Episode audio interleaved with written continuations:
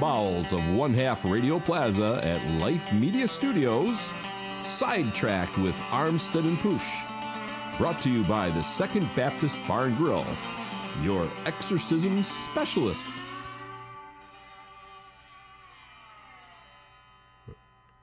Well, we're back for another episode of Sidetracked with Armstead and Poosh. Hold. What the hell? Every week, okay, this is what, I don't even know, week 15? We've had this same intro, and every week when that guitar thing starts going, the three of us all start closing our eyes and bobbing our heads like we're the old guys that gone in 60 seconds listening to Lowrider. What the heck is that? It's some good guitar playing. It is, but you know what? This triggers a reaction. Great minds think alike, or psychotic minds, however you view us. Probably the latter. Yeah. I was thinking the whole time, I go, you know what? This is the week we got to tell them about this guitar intro.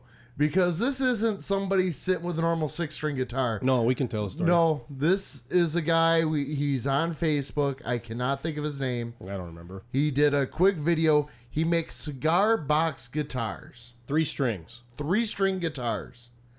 And we were looking for our intro. We were messing around with different ideas of revving engines and masculine, manly, horsepower-related stuff. And this video came up, and we all listened to it, and we looked at each other, and we go, that's the sound.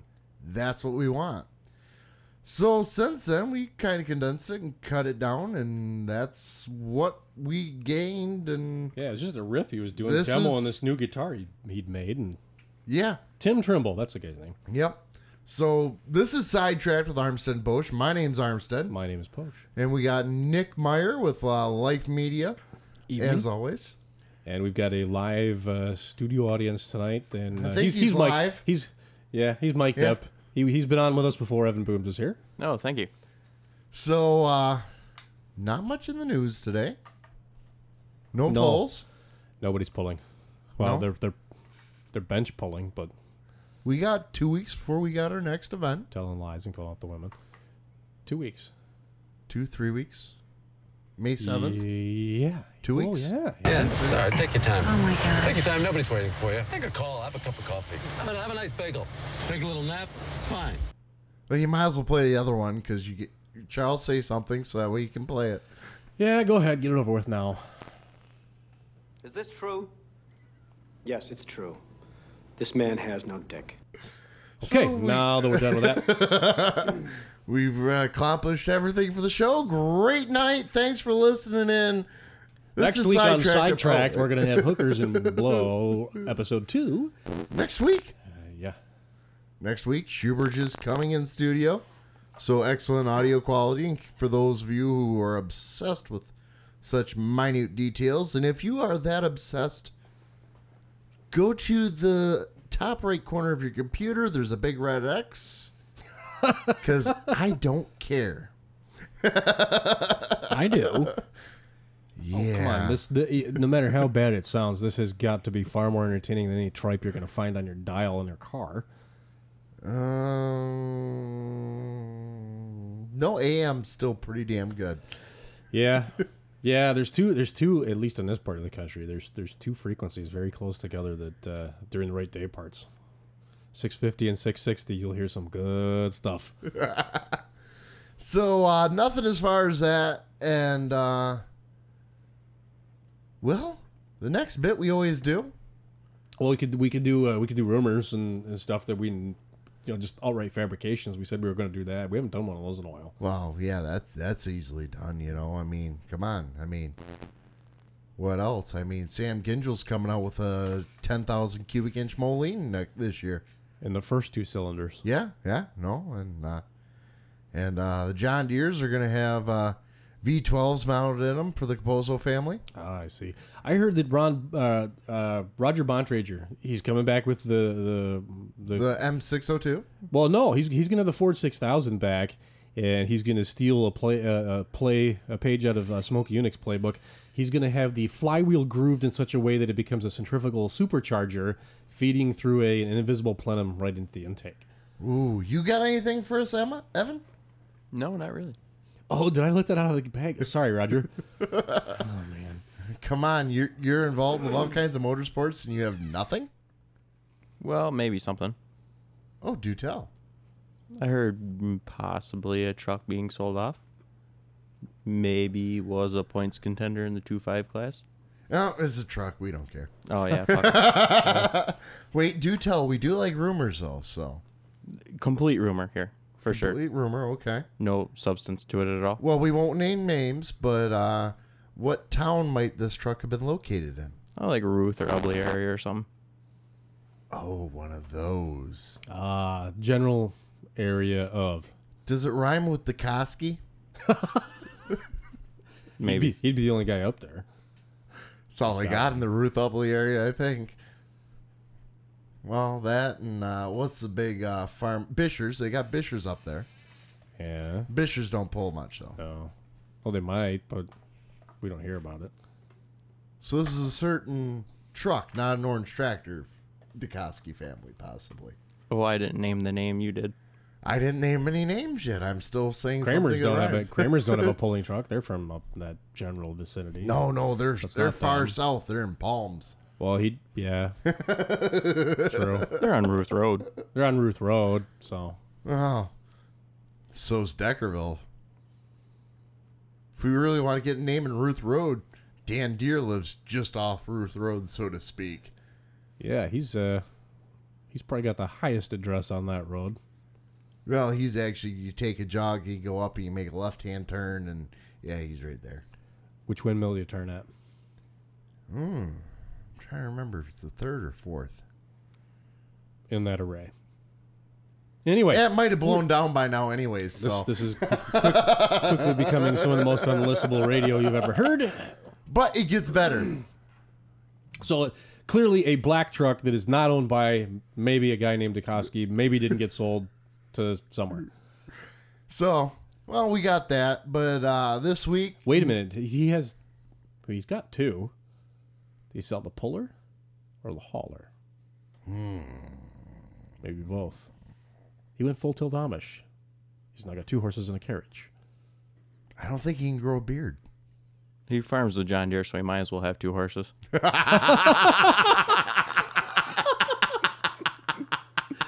Yes. Wow. Oh, that was good. That's how this episode's going to go today. No, it gets much more serious later, I have a feeling. But no, it's going to be awesome. What in the hell are you talking about? Good question. There's Coca-Cola Cowboys, and apparently there's Coca-Cola Farmers out there, too. All right, the show makes sense now. So, obituaries. None. Good. Thank God. So, as always, I say this every week, and for once, I didn't say this in vain the past week, because I guess we annoyed some bunch of John Deere people. They're probably going to hear from them again this week now. Thanks, Evan. But, as always, you want to get a hold of us. AP@SidetrackPulling.com or Sidetracked with Armstead and Posh on Facebook. Shoot us an email. Shoot us a message. Shoot us, period. Might not be a bad idea, but if somebody close to you involved with the sport who's passed away recently, get a hold of us, let us know. We want to make sure they get their 15 minutes of fame. You know, every puller deserves that. We're a big family out there, so definitely want to make sure they get their due time. Is, you know, I mean, not everybody's out there on the national scene, but everybody deserves their 15 minutes of fame. So get a hold of us, shoot us a message, give us a brief summary, you know, quick story about them, and heck, if you want, even shoot us a message, give us a call, and we can make sure we get them on. So once again, AP@SidetrackPulling.com. or Sidetracked with Armstead and Posh. Now we'll roll on to something a little more fun. Yes, sir. Birthdays. I have 3. How many you got? I got the same 3 plus 3 more. 9. Cool. Yes. Common Core math. I can't say that. My wife's a teacher, and she will slap me because... I'll say it because my ex-wife's a teacher. Common Core math. Well, I've actually dealt with Common Core, and actually if people pull their heads out of their ass, it's not actually that different than what they're learning normally. So Common Core sounds like a new claimer rule for turbochargers. Ooh. Stock appearing. Common Core turbos. Here we go. It's gonna, yeah. Work stock. If it's stock, it doesn't work. So, next. Birthdays. First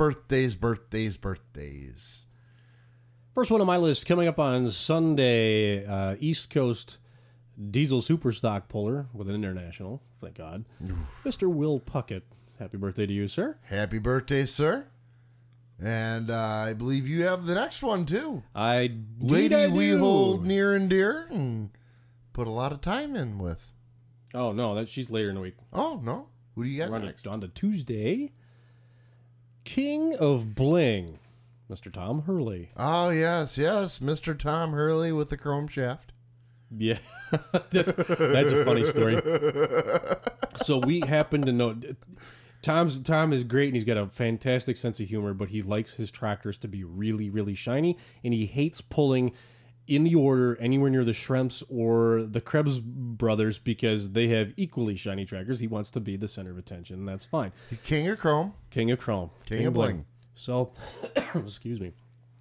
We happen to notice at the National Championships weekend here a couple weeks ago that the steering shaft now on his Farmall M from the pedestal to where it goes into the hood is now chromed.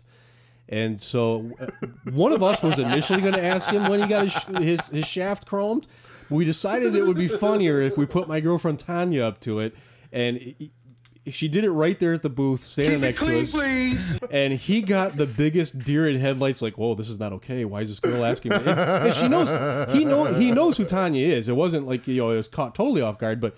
I'm up there in the announcer's booth just rolling on the floor laughing because his eyes are as big as dinner plates. Like, what is this? This is not okay. And then we finally let him in on the joke, and just, it was funny. Oh, that was the best thing in the world, the look on his face. But happy 26th birthday to you. Then the guy who thinks he's the king of something, Mr. Jacob Shepard. Yeah, he's something all right. He's been on the show with us. Yep. So happy birthday, Jacob. NTPA two-wheel drive puller. Yeah. Alcohol addiction retapped. And NTPA Wolverine thumb puller still from time to time. Yep. No, great guy. Happy birthday, Jake. Love you to death, buddy. I know we have a lot of fun with you. So happy birthday. Most of it at your expense. Yep. And another one.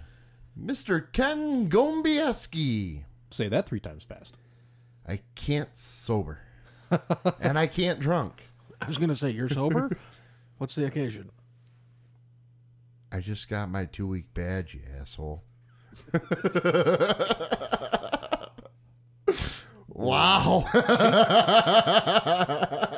Anyway.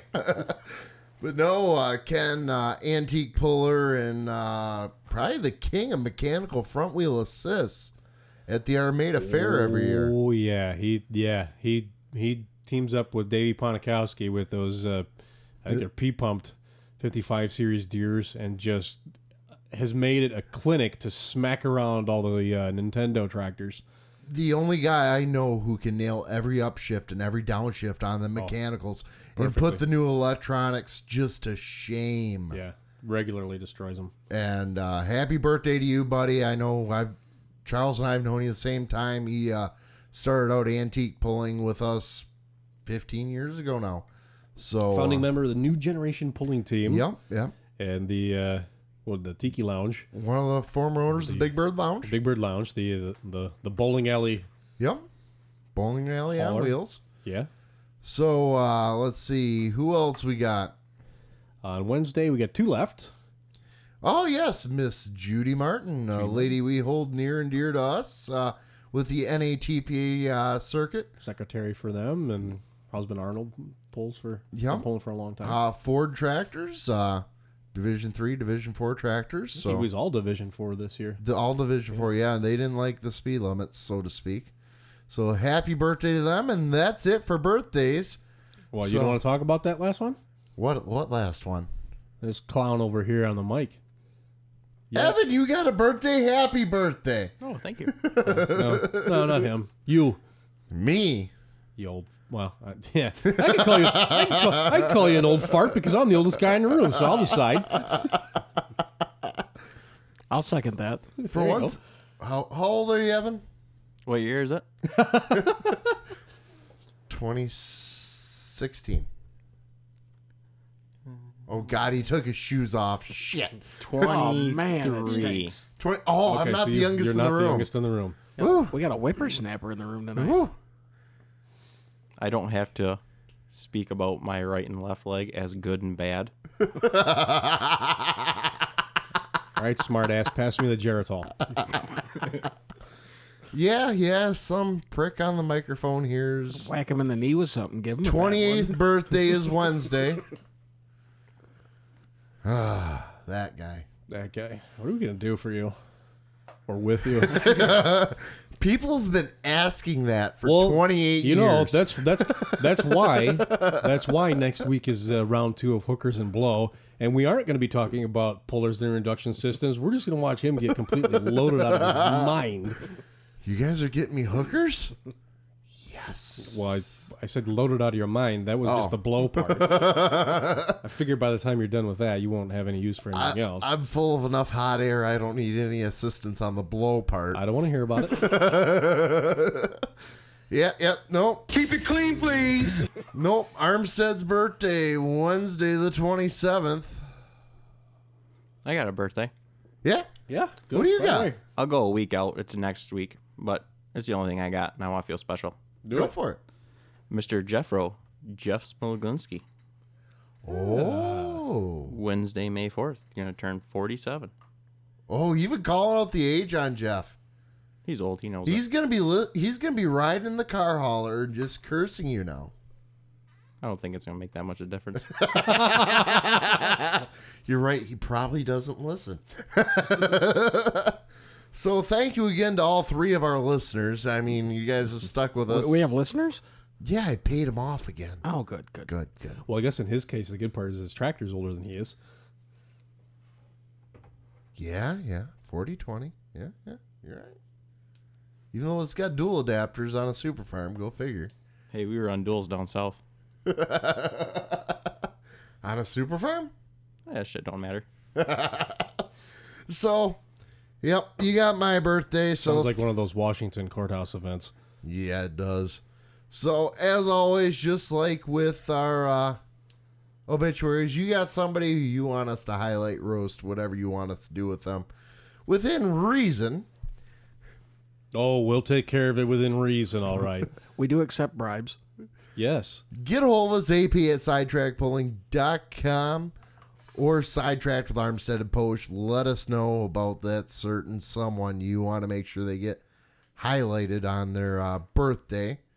Like these two guys just pointed out my damn birthday. Oh, that's not the most embarrassed part he's going to have tonight. Oh, boy.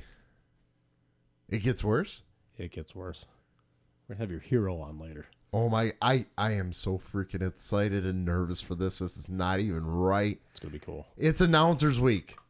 It is. And you know what? Everybody on the team has done a really just a smash up job. Pulling Radio Network is on fire this week. Starting out, Jason Schultz from the Beer Money Pulling Team, bringing in three great guys from the Badger State and out. I got to say, I listened to the show. Stacy Butson and John Strandley made some points. I was taking notes on that show for stuff I didn't work on. Absolutely, me too. Then Kenny Eggleston went the other direction. Yes, he did. And I love it. Bringing on his daughter, Maddie, as he calls her. Or Goose. Goose, yes. But girl who just got her first shot at announcing. And she made this some past excellent, week. She made some excellent points too. You know, to go back and think back to my formative days when I first started doing this 15 years ago, and to see things through her eyes again, and think about it in that way.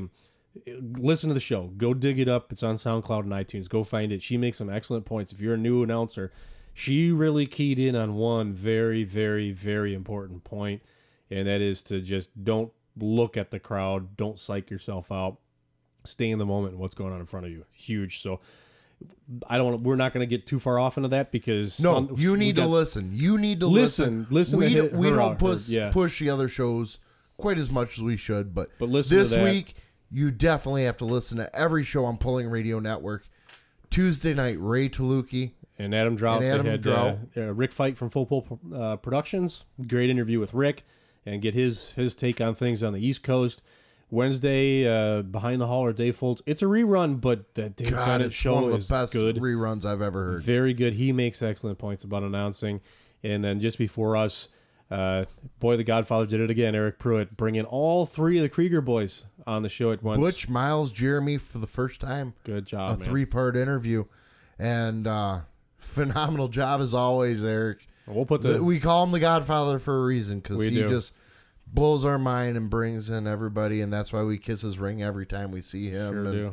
Ask for his blessing on everything we do. And with all that, we'll put the cherry on the sundae by having Tom Hartzell here in just a bit. Oh, my God. This is my hero, my idol. This is who I grew up listening to. I have been nervous, excited all week, and the nerves have come to a point here today already. Yeah, I've spent probably too much time at the bar and smoking way too many cigarettes.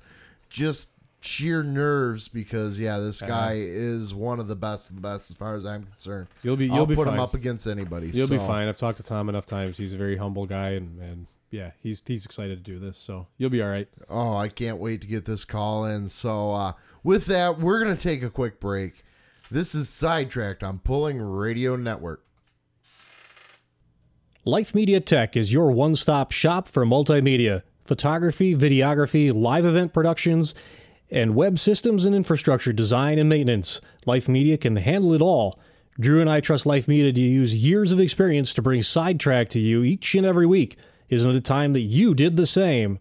Serving Metro Detroit and the Blue Water area, contact Life Media directly at 810-689-4151. That's Life Media, 810-689-4151. I figure you're smoking now. God, that might help. Maybe I should start. That's why I can't hear anything. All right, and we're back with Sidetracked with Armstead and Potion, Booms, and Meyer. Well, yeah, that works too. So we're going to start off Announcers Week. We're going to have Tom Hartzell on here in a little bit. Got to wait for him to get ready for us. But I kind of want to take it a little different way than everybody else has with theirs. We've all talked to announcers, are going to talk to or have talked to announcers. But I want to hear the viewpoint of a puller/spectator. And it so happens to work out today. We have one of those with us in studio. And let's... adjustments need to be made. Adjustments made, but let's hear Mr. Evan Booms, who decided to come and join us here today because... we slipped him a couple $100 because we wanted other people. Well, we're trying to increase the appeal of the show and start including a live studio audience, and we got one. We tried to get two, and he didn't respond to it. All he said was LOL, and then just disappeared. Yeah, that was Nathan Drob. Not that I'm going to name Nate. God. I'm on a roll today. I don't know what I can do. But I'm going to be the birthday boy, so forget everybody. Change his last name to Nathan Drop. But he is busy at the ranch. Oh. He's got pigs and horses. Drop pig farms again? Yep. Glue and bacon.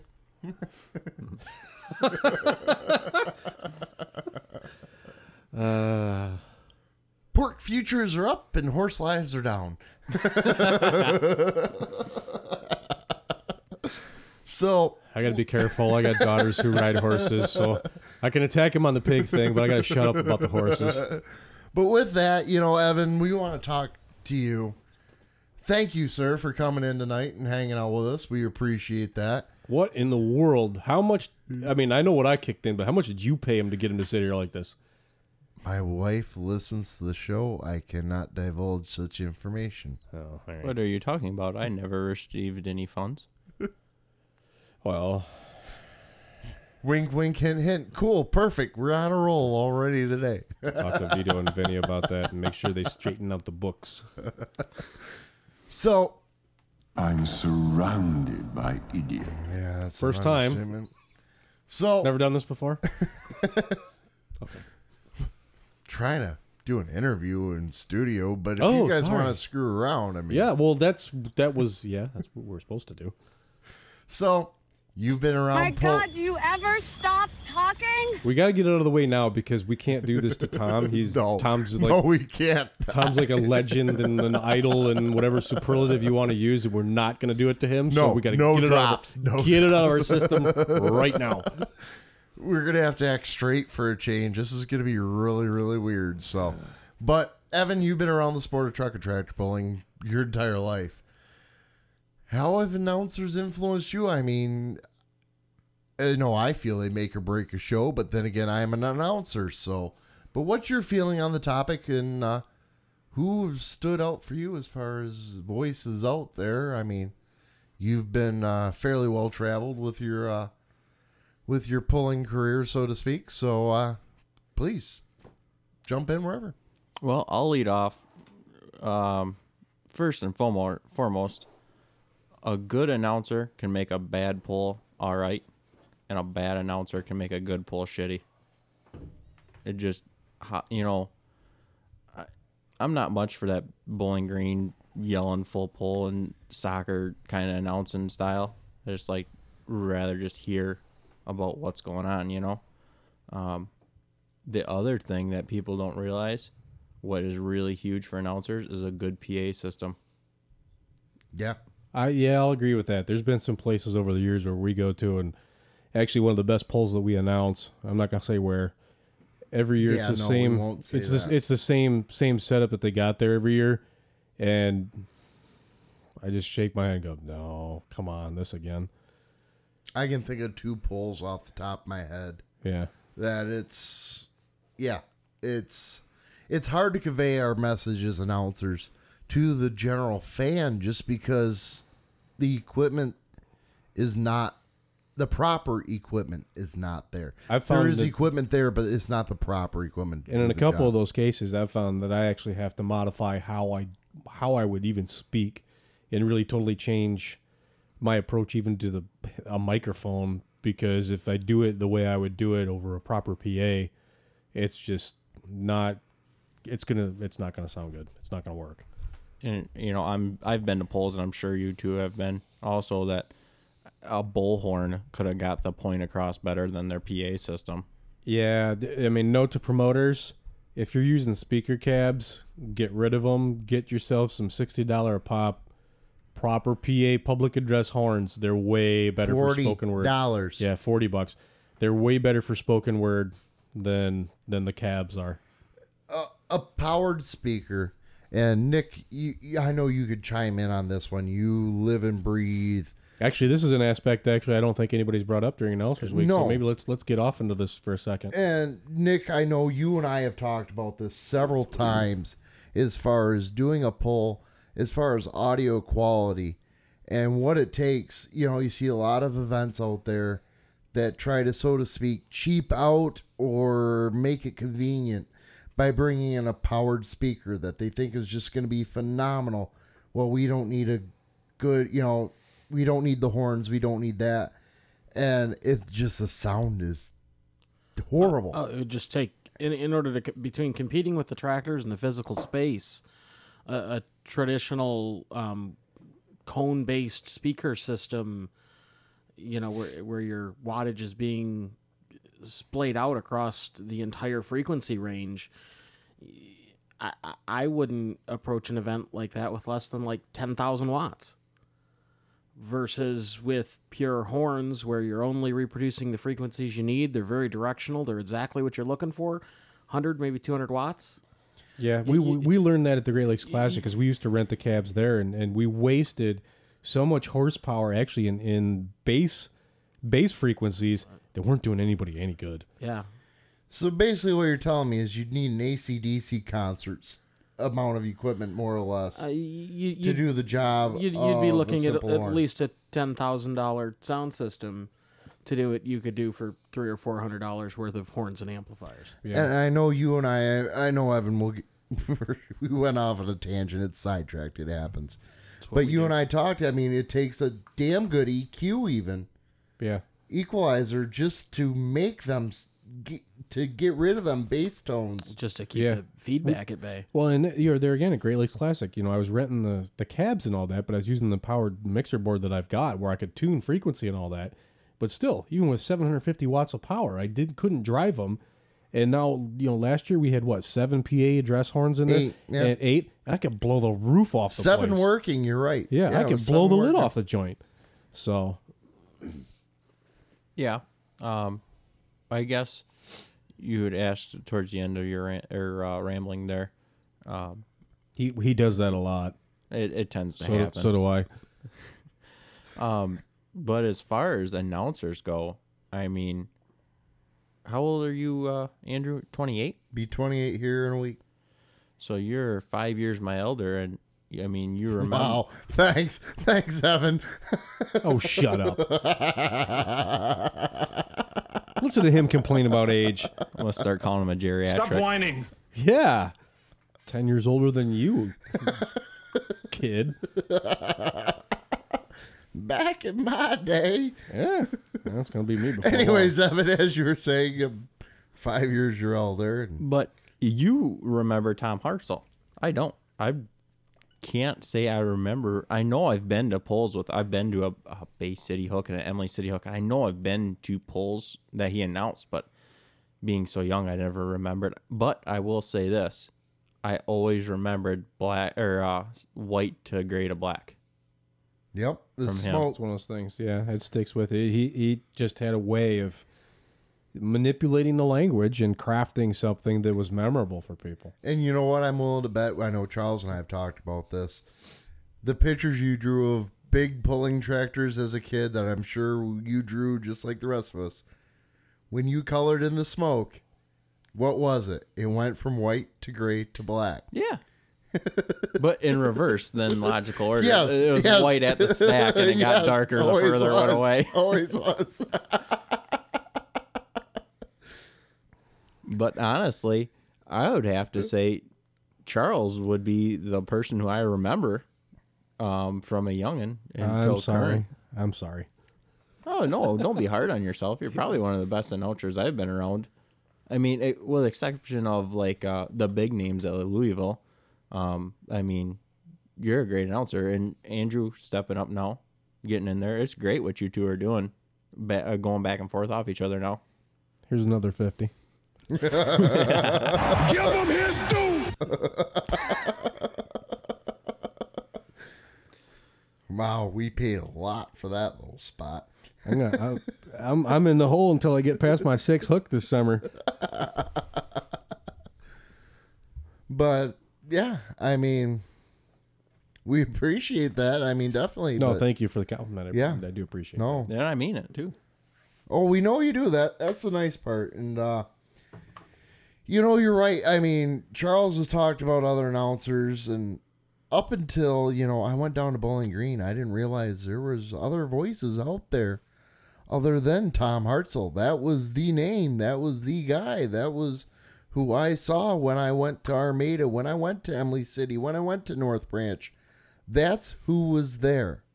That was the big name. Goodall's even, That's who you had. You had Tom Hartzell out there with the wireless mic, working the crowd, and Inwood, Brigden. I mean, the list goes on. It seemed like every event we went to, it was always Tom for me. And now for you, I mean, with Thumb, it was, Charles is the name you got to recognize. And yeah, it does come with age when you start to realize who the voice is behind the microphone. It's part of, I guess, that growth process when you actually start to realize, who the announcers are, who the track guys are even. I mean, for us, Mike Pops, The whole Pop family really runs the tracks. I mean, Scott Kramer, But, you know, when it was Wolverine, it was always Scott Doty. Yeah. Out of everybody, it was always Scott Doty on the big end. I think he is retired for this year, so I don't know who's going to take his place. Scott did retire. It'd be interesting to see who's going to be out there. You know, taking this off to a sidetrack a little bit. Go for it. You know who really doesn't get the thanks that they deserve, or him and all them, is all the Kramers. Yeah. Every single hook they're at, you know, mindless, tedious jobs that anybody could do, but you know what? He's there to do them, and he's always there when you call on him. Yeah. I'll agree with that. It was Northern Swing. I went up probably, gosh, it's got to be 4 or 5 years ago now. I rode with Scott in the truck, and you know we roomed together in a hotel room, and I'd never really. We'd exchanged pleasantries, and we certainly knew each other, but I never really got to spend any time with him and get to know him on a personal level. And I did that weekend, and boy, what a deeply smart, intelligent guy. Just knows the business inside and out, from both the competitor, the promoter, knows the whole gig, and just so humble about it. Just goes about his job. Even outside the sport of pulling, you get talking with him. He's the main wrench at Kramer Implement, you know, specializing in the Deutzes. And then you get to know him and get to know his sense of community and community responsibility. Yeah, very much. Something right there that civic is lost. Civic-minded guy, very much. The civic-minded, the community responsibility out there. He's not only just a volunteer firefighter, he's a first responder. He keeps a medic bag with him at all times. I'm telling you, he's the first guy to the scene. Yeah, you want to be a puller. You want to have that sense of comfort when you're a puller. At TTPA show, there's an EMT standing on the chalk line all the time, every night. He unhooks you every night. Yeah. And just, I got talking with him, and just mild-mannered, pleasant. I cannot say enough good. And my job is to put words into action and be able to relay what's going on into words. And right now, as far as Scott Kramer is concerned, I cannot put enough words to that man. No, there are not enough adjectives out there in the English language to properly describe that man, to who he is as a person, unless you actually get to know him, because he is. And you're going to have to get to know him to find out, because he's not going to tell you about it. No. And I feel very, very blessed to be on that inner group that Scott trusts to actually get to know the man. And it's even beyond him too. I mean, you know, Scott, Taylor, Zach, the whole family. They're all Taylor, Zach, Steve. First rate people. Hard working people. Well, how many nights were they up, you know, till all out, never went to sleep, thrashing on that Deutz of theirs to get it to a pole and make sure they made the hook and took the green flag. And made sure they put on the show. And they would. And that was it. They wasn't stroke. They wouldn't stroke it either. They wouldn't just come up and bump the sled. No, they dropped the hammer on that thing, and whatever happened. Yeah. No, those guys, I will say it right now, and I will go on the record for saying, are the hardest working, most dedicated team ever in the sport of truck and tractor pulling across the board that we've personally met. Yeah. If you want to come and get a hold of us, ap@sidetrackpulling.com, Sidetrack Tharmstead post on Facebook.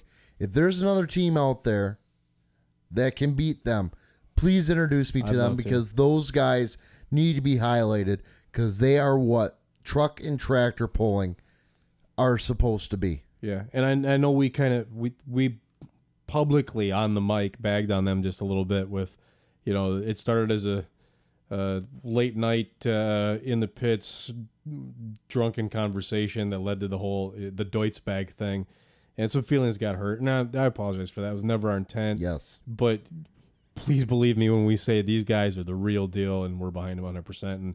And I'm actually kind of glad this past winter we got the chance to clear the air with Zach on that. That, you know, no, it didn't.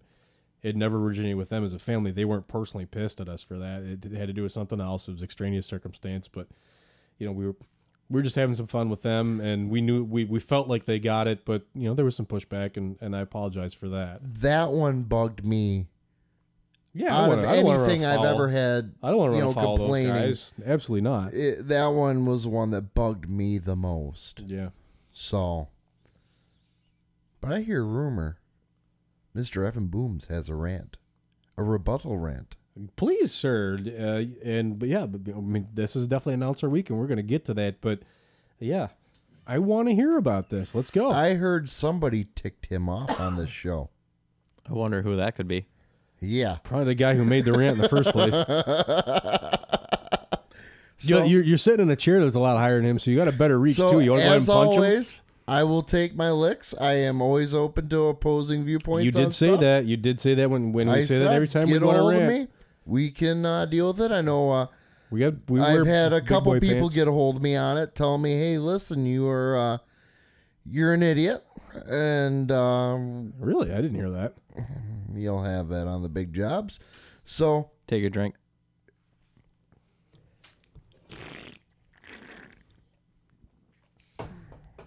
At this point, we should point out that Evan is the sober one in the room. So please. Okay. So last week you were discussing Division 5. Yep. Not the plus, just Division 5. Were we? Just Division 5, yes. Oh, okay. Yep. Yes, we were. It extenuated beyond that, but yes. Yeah. Okay. Those that don't know, I kind of bleed orange just a little bit. It irritated me a little bit when you said that us Alice Chalmers people don't have big motors. But they do, and I've been enlightened. I actually didn't stop you. I didn't stop you in the middle of your rant, but I did know this. You go ahead. What is your what is big to you? About 6, 7.5. Other than my gut. My whole point with that is, as far as motors are concerned, when I start getting on a rant on something like that, I directly relate it to classes I compete in. And to me, what are the big number classes in NATPA pulling? Yeah. The 55, 6,000, 6,500 pound classes. As of right now, there are no Alice Chalmers competing at an NATPA level. And I'll be honest, I do not know what you can do with a D17, which is the biggest model you can get to fit their age limit. But it's a 4-cylinder gasoline motor. I do know of guys putting them in WC chassis and things like that, and they're getting 400 plus cubes out of them. And for those who don't know, a chassis like that tractor is going to be... It's a powerhouse. It's a powerhouse, and you're going to be fairly light. You're going to be 4,000 to 5,000 pounds. Oh, 3,500 to 4,500 is 35 dynamite. 4,500, you're going to be making some major power over what the H's and the 66s and 77s you're going to be competing against can do. But I'd like to hear more on what yours before I finish... Well, actually, I've made weight at 2750 with a WC. So you're considerably thinner than me, so I'm sure it's possible.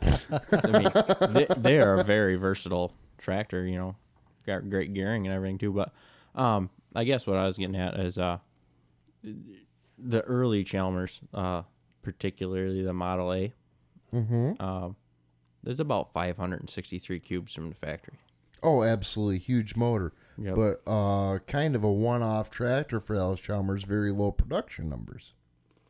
Oh, well, I mean, if you compare it to John Deere or anything else Chalmers made was low production. True. Very true. They actually weren't terribly low production, and they were made before the war, but, you know, in that 40 to 45 range, so it's not like they got it scrapped either, but there's A's out there at 880 cubes. Almost 900. Wow. And, I mean, it's doable. So we don't have a small motor. We don't have a motor to drop in that's bigger than what we got. We don't have a red dot.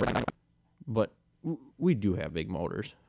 Well, and that's a fair one. I honestly did forget about the Model A because, I guess, from books I've read in prior, the Model A was not a overly popular. I think you can agree with that. Yeah. Alice Chalmers model, I mean... They were the lighter. They were the WCs, WD, WD-45s, you know, the Bs, the Cs, the CAs. The G, always popular in tobacco country.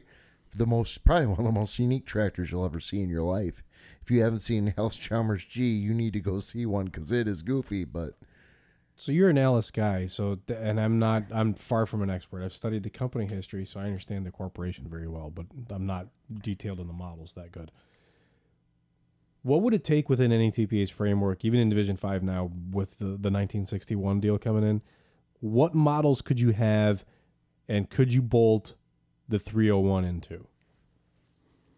You could put a 301 in a D19 rather easily. You'd have to stretch the hood about 2 inches. I think it would work with the factory frame rails.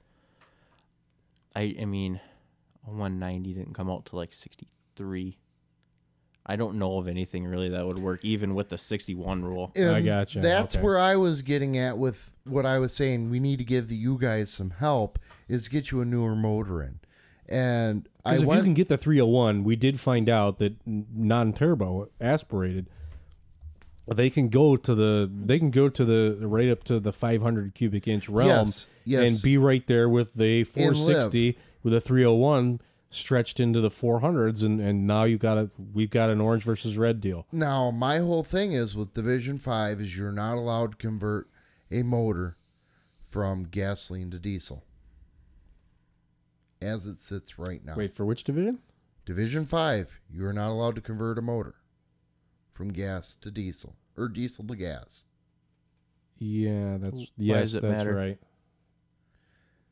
The 301 came in a gas configuration. I know this.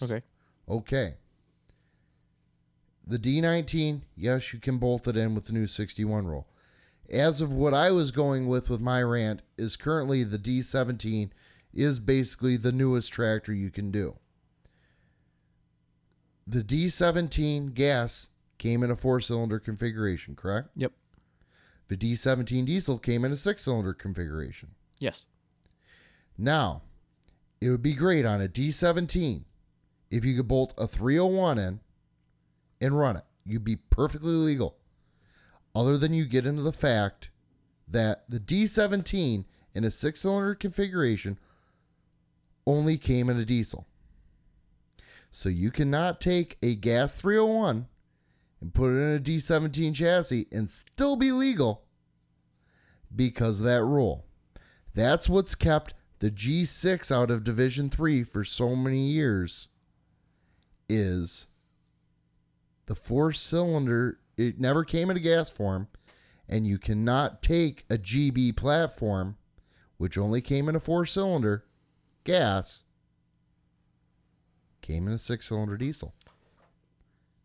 And I don't think there was... You cannot swap motors to the diesel diesel 6-cylinder and on gas. You cannot do that. And I'm going to get in trouble here because I think the GBD, which preceded the G6, was diesel only, and you had to wait for the G6 to get to the LPG, which had spark plugs in it, which you could then switch to gas. Correct. So that's where my rant is you guys needed some help, is I really wish we could have done something as far as fuel conversions and gain you that D17 chassis, which is lighter than a D19 chassis, if I'm very much. But a D17 chassis, you can pull in that 55, 665 range, but with a 301 that you can, on gasoline, get huge cubic inch numbers out of. You know, my brother and I went over this because he seems to want to do an orange tractor.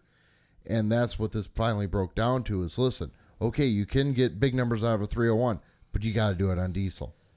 And an NA diesel just isn't competitive. So now we got to run on gas. Well, now you cannot put a gas 301 in a D17 chassis because the D17 only came in a 4-cylinder gas. Not gonna lie, I got a soft spot for doing something like that too. After reading so many Roger Welsh books and seeing John McCoyd's badass WC with that trash can on the hood, I'd like to do one myself. My family started out. When my grandfather first got his first farm, after he moved out of Argyle, was up in Tyre. He was an Alice Chalmers guy. When he first moved down here, he was an Alice Chalmers guy. So I do have a soft spot for AC. First dealership I worked at was an AC dealer. So, no, I was not just trying to pick on you guys saying you can't get the numbers. It's just with what you're able to do, and I did forget about the A's. just because they are not seen out there. I would love to see somebody taking like a 660. I would love somebody to see the taking a put it up against the fabled 660. I wish I would have had a camera up at that and did see the daggers that he was giving me when I said that. Take that fabled 660, but I'd love to see somebody take an Alex Chalmers A and do that, but you don't see them out there. And I'm probably wrong. I'm known to be wrong. Once again, AP at sidetrackpulling.com or sidetrack with Armstead and Poach. Tell me how wrong I am, but from what I've read, the A was actually a lower production number tractor. And yes, I understand AC was lower production to begin with, but it was still a very low production number tractor. And I would love to see one of them run in a heavyweight class, because that was the first tractor I fell in love with for an Alex Chalmers as the A, because it's just, it reminds me of a W40. Big, heavy, bulky, massive, amazing piece of American iron. They make more of those than they did the Super HTA? Yes. Okay, good. I was just checking. I've got 3 of the 4 originals in my barn right now. That's a poke at a guy on one of the IH forums on Facebook. He posted a picture of a 1066 with a Magnum rear end on it. And he goes, my uncle bought this. It came right from IH. This is an original that, you know, IH rolled out with, and it was a pre-production and all that. Well, the only problem with that is the Magnum chat rear end didn't come out till, what was it, 87, 88 in the case IH. And the 66 series ended in 1976. You had a whole 86 series and an 88 series in between those two. Yeah. But no, this is all pre-production, including the cab. And my whole point is, okay, if they had that, why didn't they come up with that in the 86 series where the economy was still good and it could have saved your company? And maybe we'd still have an international harvester instead of having what happened. Yeah, yeah. But I digress. So that's where I say I have one of the original 4 three of the original Super HTAs in my barn, because we all know those never left the factory. They were made, but they were destroyed on site. Yeah, there's a couple floating around out there, but they were barn creations. They're all Stage 2 Super H's, which had the relocated battery box, live hydraulics, on a 300. And they take the sheet metal and all them. Yeah. They put it on a 300 chassis is all that is. 300 was the first of the 100 series tractors debuted. They were actually debuted a year before the rest of the 100 series, because there was no need for that Super HTA then. Right, which is why we have the Super MTA and 400 weighted, which only came out late 53. Then all of 54s are all Super HTAs. Yep. You know what MTA stands for? Oh, do tell. More troubles ahead. I don't know. I do like a good TA tractor. So with that, back on schedule with Announcers Week. Yeah, I don't know if I can do this. You better get ready, because this is a big, big voice. I won't say a big name, because and he'll tell you this. You'll find out. But he's a humble guy, but God, this guy's huge in this sport, and I'm so thankful he's agreed to lower himself to our standards and join us this week. Which is pretty low, so I'm amazed you're able to do that. So with that, we're going to take a break. Thank you, Evan, for coming back at me a little bit for my rants. Oh, I like being kept in check. It humbles me a little bit. So that takes a lot. No, it doesn't. But no, I'm glad I was able to explain a little more on what my mind thought was on that. And if you had a thought, it was brief and it was momentous. If orange was easy, everybody'd be doing it. With that, we're going to take a break. This is Sidetracked on Pulling Radio Network. Have you been injured or think you've been injured? Contact the law offices of Dewey, Screwham, and Howe. Auto accident, medical malpractice, slip and fall, dog bite, asbestos. Your boss is a jerk. Nothing worth reading in the paper? Some swamp gas bent the sun's rays and erased your mind? Sit down with our friendly professional staff for a free confidential consultation and cross-examination. Seriously, how can be downright mean? Let the law offices of Dewey, Screwem, and Howe decide who should pay and how much. It could even be you. No, it'll definitely be you. The law offices of Dewey, Screwem, and Howe. Call 888-555-1234 or online at www.sidetrackpulling.com. That's 888-555-1234 or www.sidetrackpulling.com. Dewey, Screwem, and Howe are not officially licensed attorneys and are obnoxious subsidiary of Sidetrack, LLC. No guarantees implied. Not available in any areas. Lots of restrictions will apply. Celebrity voice impersonated. Paid for by Ricky Bobby for Congress. And we're back with Sidetrack with Armstead and Posh here on the Pulling Radio Network for Announcers Week. And now joining us, our special guest, the voice of NTPA and Region 2, as well as the Auto Value Super Sprints nationwide, Mr. Tom Hartzell. Good evening, sir. Hi, guys. How are you guys doing? Doing just fine. Great night. Good. Yeah, it is. Actually, down here where I'm at right now, we're going to experience a little bit of rain. It's getting a little dry. Dust starting to roll in the fields, but it's also race season, so things are happening, and that's a good thing. We're getting every day as we get towards summer, we're getting closer to that pulling season starting, and I've had several people, when are you going to start?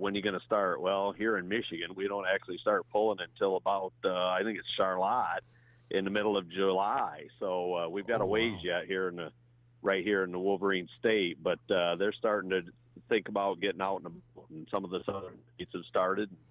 It's getting the time of year. Everybody's raring and ready to go.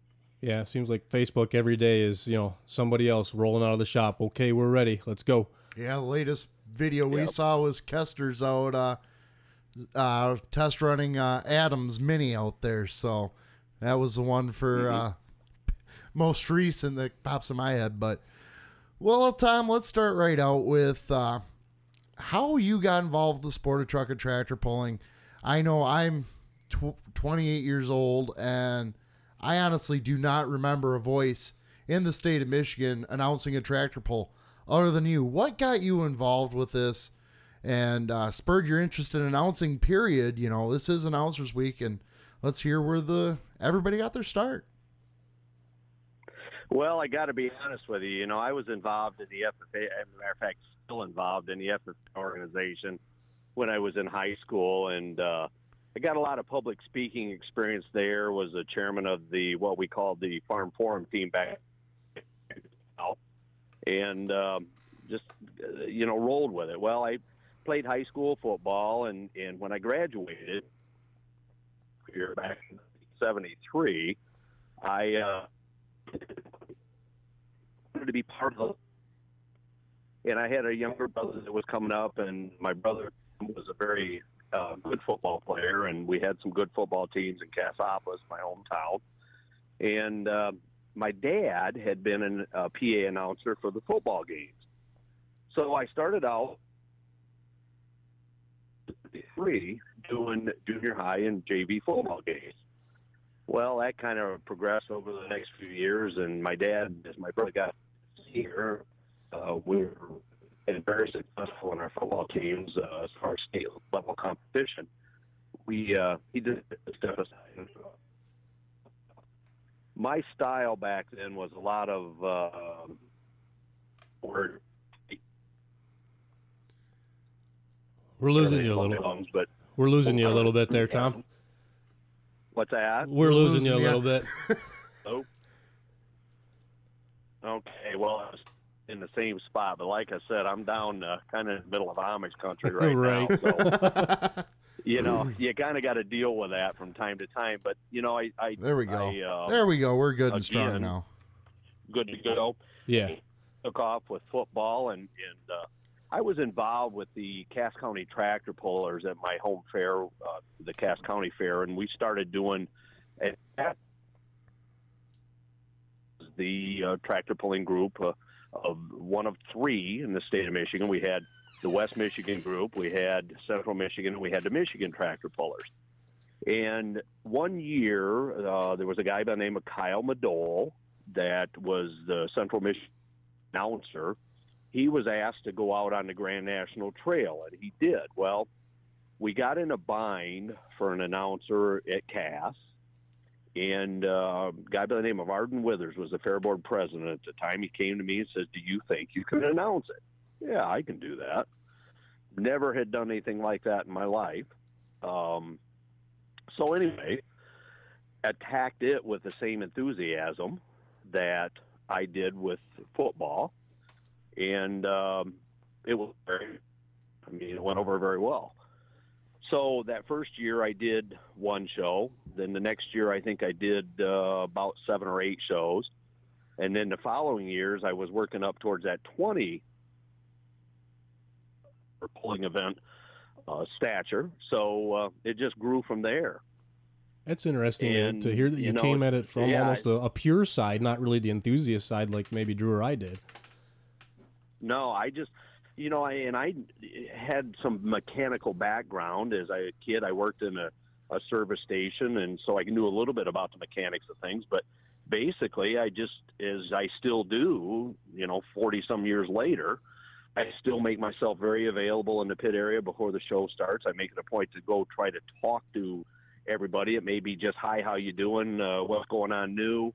I'll catch up with you later. And I did a biography sheet that I kind of made up. And, because realizing, and still to this day, I realize this, that a lot of the people that come through the gate at an event like this had no clue as to what's going on. The intricate part of it, the insider part. And I felt that I guess this is kind of how I gauged everything that I do. And I don't care whether it's Lions basketball games that I'm involved in now, or if I'm doing a sprint car race or a stock car race or monster trucks or whatever it may be. If I can look into the crowd and I can see a lady, and I don't mean this to be sexist, but I can see a lady waiting for me to say something, I've done my job. I've got them. And again, I don't mean that badly, but I know that I'm on the right track. I've got their attention. And they're going to be a happy camper when they leave there that night. They're going to feel maybe a little more educated. And chances are real good that they'll be back again another day. And I've always attacked it like this. So, it's worked out for me. I try to put it in lay terms that even a non-mechanic can understand, and try to make it,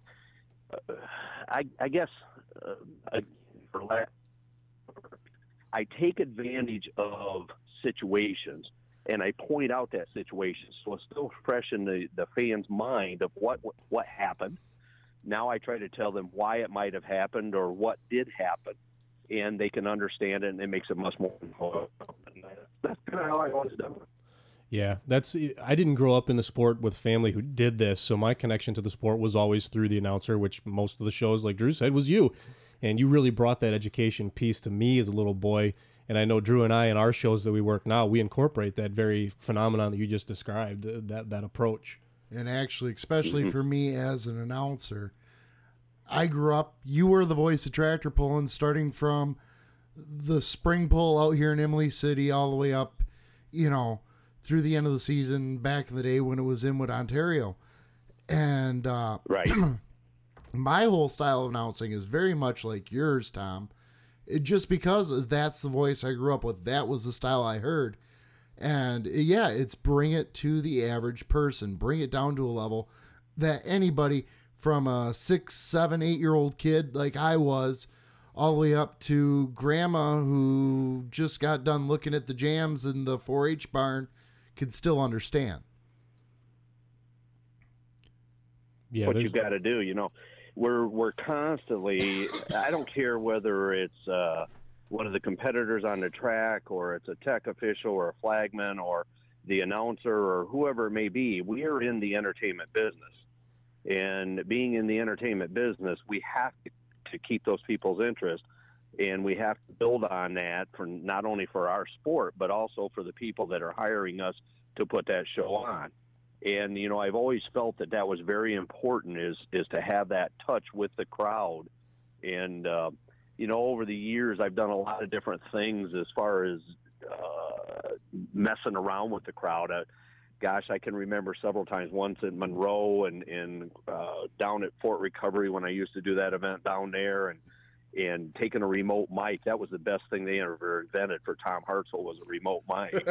And taking off and going into the crowd and you know, just having fun and entertaining. And gosh, you know, it's kind of nice. And that's one of the things that I enjoy about what I'm doing. Matter of fact, I leave tomorrow afternoon and we got a game tomorrow night in Adrian, and then I go up to Gladwin and Oscoda on Friday and Saturday and do Detroit Lions basketball games. And I don't have to worry about sponsors. It's the entertainment part of it, and that's what's fun. That's what makes my job entertaining. Do I love being on the road anymore? Nah, probably not as much as I did 30, 40 years ago. But, you know, it's what I do. And if I can interact with the crowds and the fans and the kids and just have fun, you know, that's what makes our job as announcers enjoyable. It makes it a lot easier to do what we do.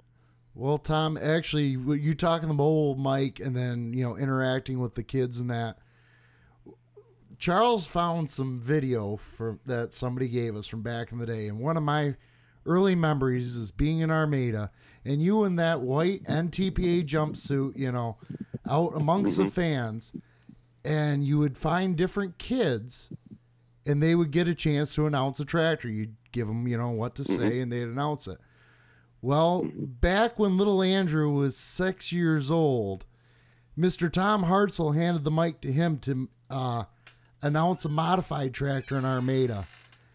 And 21 years later, he now announced a full show at Armada, and that was me. And as far as I'm concerned, you are one of the tops in announcing.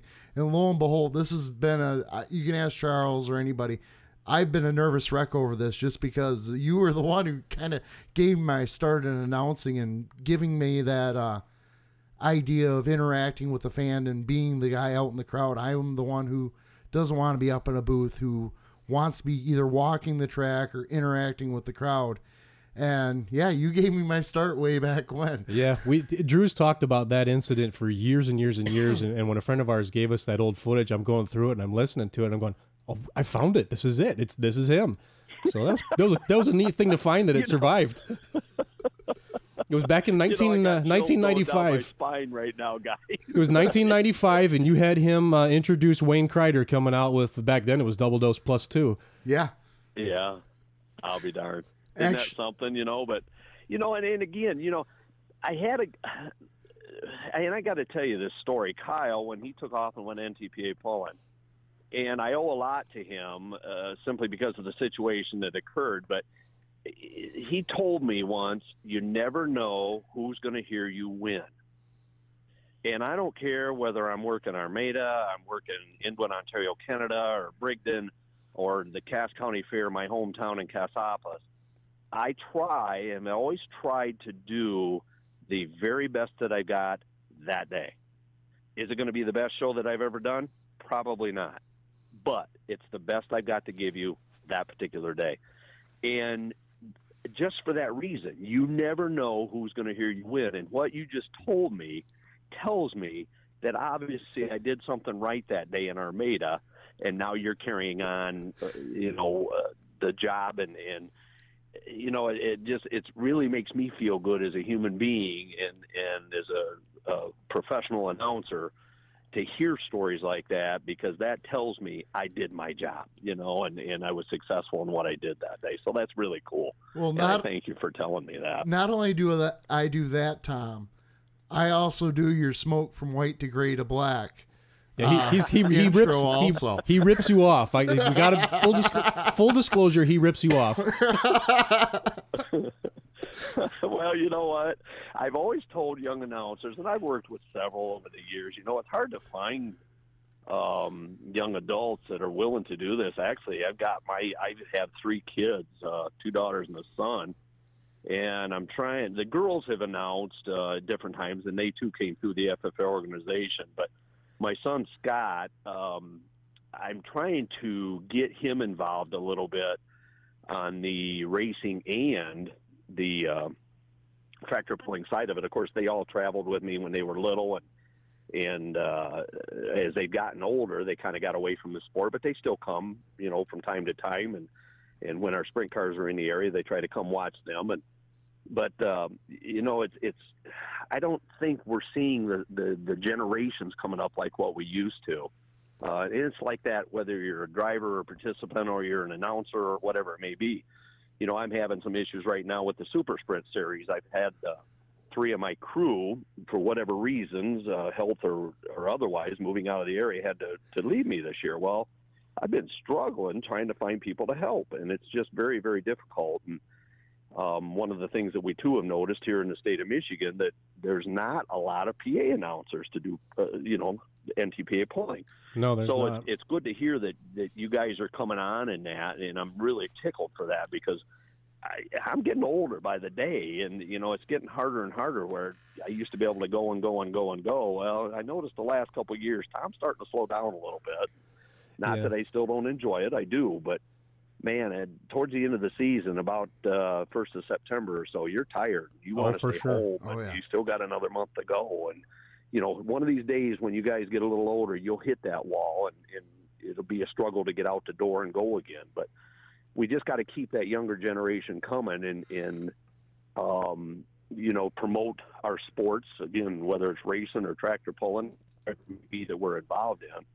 We've got to do that and promote it. And I just, like I said, it just really makes me feel good and very honored that you guys are doing what you're doing. So that's cool. Believe me, we owe the debt of gratitude right back to you. I'm gonna get my first shot at an NTPA hook this summer, thanks to you, part circumstantially, because I know you're going to be stuck out west with the sprint cars in Washington there for the Adrian pull. But, you know, I know Jason there at the fair contacted you, and you put in a good word for me, and I really appreciate that. Well, and I'm sure that you guys will do a good job, you know, and that's the thing that I've got a couple situations that I especially with the sprint cars, and I don't mean to dwell on that. I know the show is about pulling, but that I've joined forces with a professional IndyCar driver, Davey Hamilton, a couple years ago, and we started doing this King of the Wing series, as we call it, and we based it off my Super Sprint series that's here in the state of Michigan, the Auto Value Bumper to Bumper Super Sprints. Well, what we're doing is trying to bring pavement sprint cars together across the United States, so where you can go anywhere in the United States or Canada and race a pavement sprint car without having to worry about rules. And it's taken a lot of time, and it's taken off. Royal Purple come on board here recently, and that's one of the things that I've noticed is a little bit different. You know, back when you guys were talking about young adults coming up, the Copenhagen Skull pulling circuit, that's just what it was. And that's one of the things that I've always worked hard at, is trying to promote I'm a business person. I own an auto value parts store.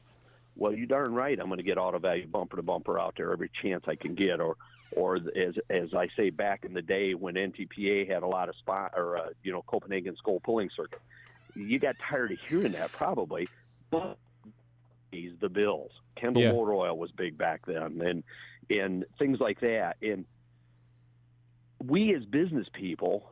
That's why we sponsor things. We want our name out there, whether it's verbally through an announcer, or it's print advertisement or signage or stickers on the vehicles, whatever it may be. We want to make sure our name's in front of these people. And that's one of the things that I challenge all announcers, is make sure you take care of your sponsors. It is of utmost importance to do that. And I have to, when I'm doing the sprint cars, my point was, there's a couple shows when I need to be involved with the production rather than the presentation. And I kind of relinquish my duties as an announcer, but boy, I cringe. And the reason I cringe is because nobody's going to do the sponsors like I do it. It's just, it's my gig, and you know, I'm going to take care of Auto Value. I'm going to take care of Royal Purple or whoever it may be, and make sure it gets out there 100 times in this next hour. And you're going to get tired of hearing it. But that's the thing that I challenge you guys to, or any young announcer comes up, is make sure you take care of your sponsors, because those are the people that pay the bills ultimately, and you need them back year after year after year. Yeah, you're 100% right on that. I know that's a personal thing that I need to work on. You know, yeah, I've been doing this for 15 years, but I will say that's probably my weakest piece of my presentation, because I come not from the professional side of announcing. I come at it as an enthusiast. I'm into what's going on the track, but I need to understand that that responsibility is there. Yeah, definitely a weakness for me too. You've got a lot of responsibility there. So yeah, I mean, I came to this as not just an enthusiast, but I came into announcing from the competitor's aspect. Yeah, is I was on the field pulling for 13 years before I ever had a microphone in my hand. God, was that ever terrifying?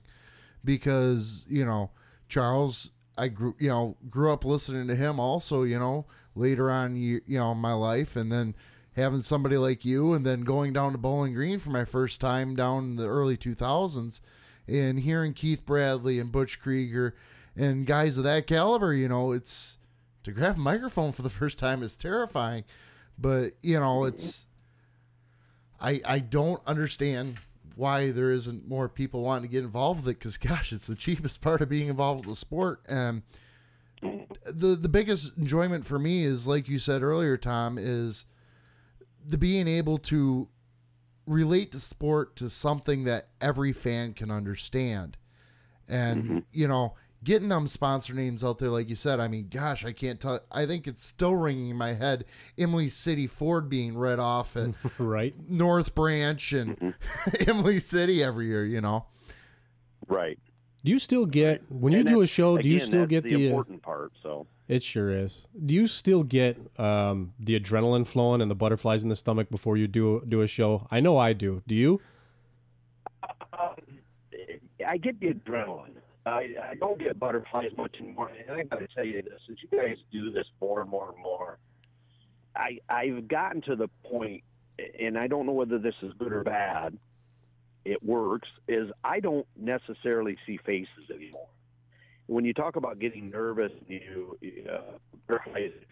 look into a crowd, man, oh man, I can't, oh, these little P2s, there's 5,000 people here today, or there's 10,000 people here today. I don't. You there, Tom? Yeah, I'm with you. Oh, there we go. I got you moved. Good. As I say, I'm standing out in the middle of the backyard right now. At all. So, but no, I don't care whether you are 1 or 100,000 people. They're to do the same job. And I've gotten to the point now where I can look into a crowd and I can survey the crowd. And I'm like you guys, I love working in front of the crowd. I don't want to be behind the scene. I don't want to be stuck in an announcer's tower. I want to be the showman. I want to be able to talk about Gary Van Dorpy's tractor and how it's going to come out about 75 foot, and all of a sudden the front end's going to come up about 3 to 4 foot. The back is going to squat, and I actually take and I bend at the knees, and so people can see it, and I use my hand to motion that it's coming up, the front end's coming up. That is making them or helping them understand what's going on and it's going to happen. And of course, Dorpy's tractor, you could just about telegraph it every time he went down the track. That's what it was going to do, you know. And I love working in front of a crowd. But again, my point about 1 or 100,000, you're doing the same job, you're conveying a message. And it's no different than if you're standing from me to, 2 foot away, you and I are having a conversation, you're still talking to people. And I don't see faces anymore at all. It's just like a blank, unless I really specifically want to. A lot of times when I'm doing a show, I do the Ford and the Chevy and even the Dodges, and I'll make a joke about Dodges. Usually there aren't any there, and some woman or somebody will stand up and just really cheer about it. Well, once they do that, they're mine the rest of the night, because we're going to have fun. And, we have a lot of fun with it. We joke back and forth. And that is the exception of when I see somebody. I'm looking specifically for a person at that point in time. And again, it all goes to entertainment. When we've got downtime and in our search, I don't care if it's racing or tractor pulling. Or...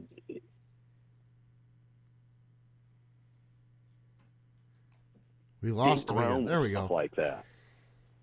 So that's what I enjoy doing.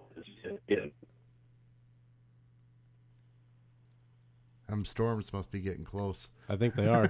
Yeah, they're coming in. They are coming in from the west, and I apologize. It's terribly overcast here right now. No, not a problem. It is what it is. You know, you bring up a good point. You know, this was my first, as far as I'm concerned, full year as an actual announcer. You know, I've only been doing this will be my third season.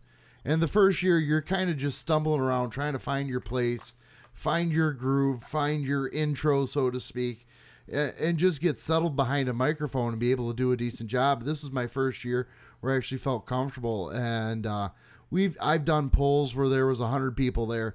And then Armada was what I consider my crowning jewel so far, where Saturday night I am trackside, middle of the track, light limited schedule that Ed Schubert puts together. So we got people from all over 2-3 different states sitting there. And I am down center trackside in front of 16,000 people. And like you said, mm-hmm. it doesn't make a difference whether you're in mm-hmm. front of 100 people or in front of 16,000. Everybody goes, well, wow, did you feel the eyes on you? Or weren't you nervous? And it's no, because you're doing the same show no matter sure. who's there, because you got to bring that A game if you want to go somewhere in this industry. And yeah, you don't notice because you are there, and the more you're able to crack a joke or, like you said, single out that lady who's a maniac Dodge fan or Ford fan mm-hmm. and play back and forth with her, you know, it makes it so much easier out there. Oh, yeah. I mean, and, you know, our job is so easy if you can get that done. And it just, I can't tell you how much pressure it takes off from you to have a good show, because, you know, you can always fall back on that, especially if they're a good Joe about it, you know. And, you know, it works out good. I had one. I was up and did Thumb Tractor Pullers Northern Swing this past year, and we went up into Sheboygan and Alpena. Sheboygan was a Friday night, and Alpena was a Saturday night. And we're up in Sheboygan, probably one of the most unique settings you've ever been in. For those who don't know, and most of our listeners probably don't, the center 150 foot of the track is completely covered. So everybody starts off to the south in open air, goes underneath this overhang, and ends up on, you know, at the big end outside again. And I'm there, mm-hmm. I'm facing the crowd, you know, opposite side of the track, and I'm going, where's my red fans? Where's my green fans? And I'm getting crickets the entire night. I'm going, what in the world? And then you get a guy with a red tractor who blows it out beyond 300 feet and where's my red fans? And everybody starts cheering. And I'm going, yeah. This job is just, am I this bad? I mean, this isn't even enjoyable at this point. Let's get through this. And at the end of the night, the promoter came up to me, I pulled him off the side. I go, listen, I'm sorry, this is so bad tonight. You know, he goes, no, I've never seen the crowd so engaged in my life here. I'm like, what? Yeah. Yeah, and you're your own worst critic. There's absolutely no doubt about that. You know, I've come off the track before and come up and say, oh, man, it didn't get any better now. Yeah, it does happen. That's the way it works, you know. But now, you know, and you learn. I mean, and you, like I said before when we started this interview out, you've got to sometimes let the event come to you. You can't plan anything ahead of time other than your national anthem and if you're doing a prayer or whatever it may be. That's about all you can plan in a show. And so I let the show come to me a lot. And, you know, there are some days that I get all the information in that I'm trying to do. There's some days that I get half the information in. But as long as the people were entertained for the amount of time that you got them there, whether it be an hour, hour and a half, 2 hours,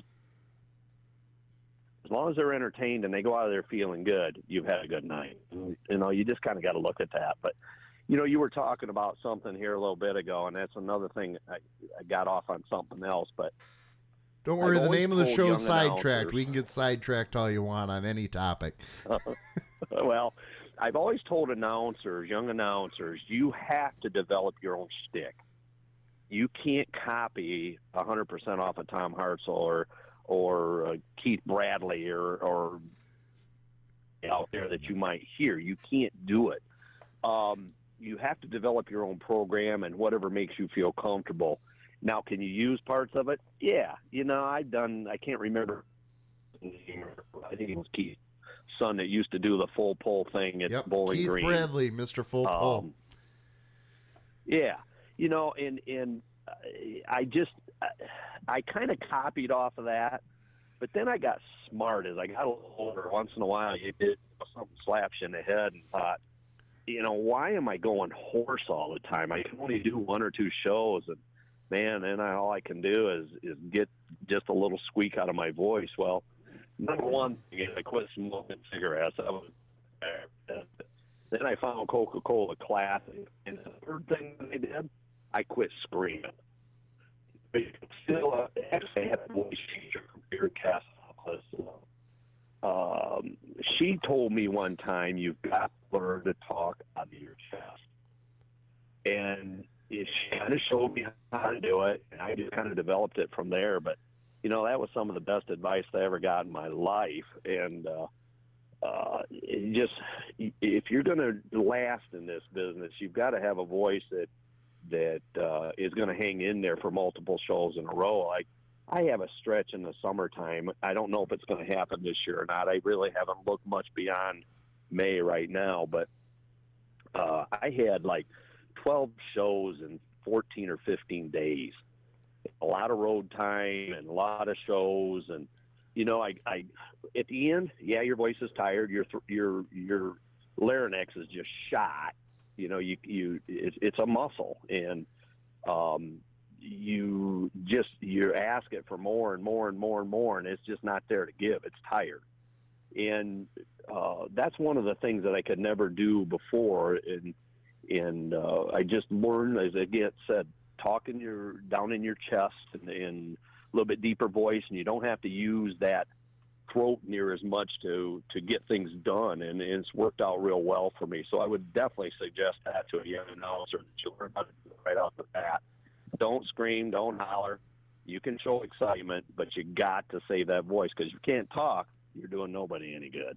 You just said is important. You know, yeah, I was going to ask you about that specifically, and I'm glad you brought it up, because I wanted to ask you, the way that you speak in a conversational way is not very different from the way you sound on microphone at a show. Me personally, I change my voice completely when I'm on the mic at a show, and there's a good reason why I started doing that. But how long did it take you to develop the sound that you've got now in terms of how you inflect a word and where it comes from? You mentioned, you know, talking from down in your rib cage. Yeah, that's very important. How long did that take you to really develop and perfect?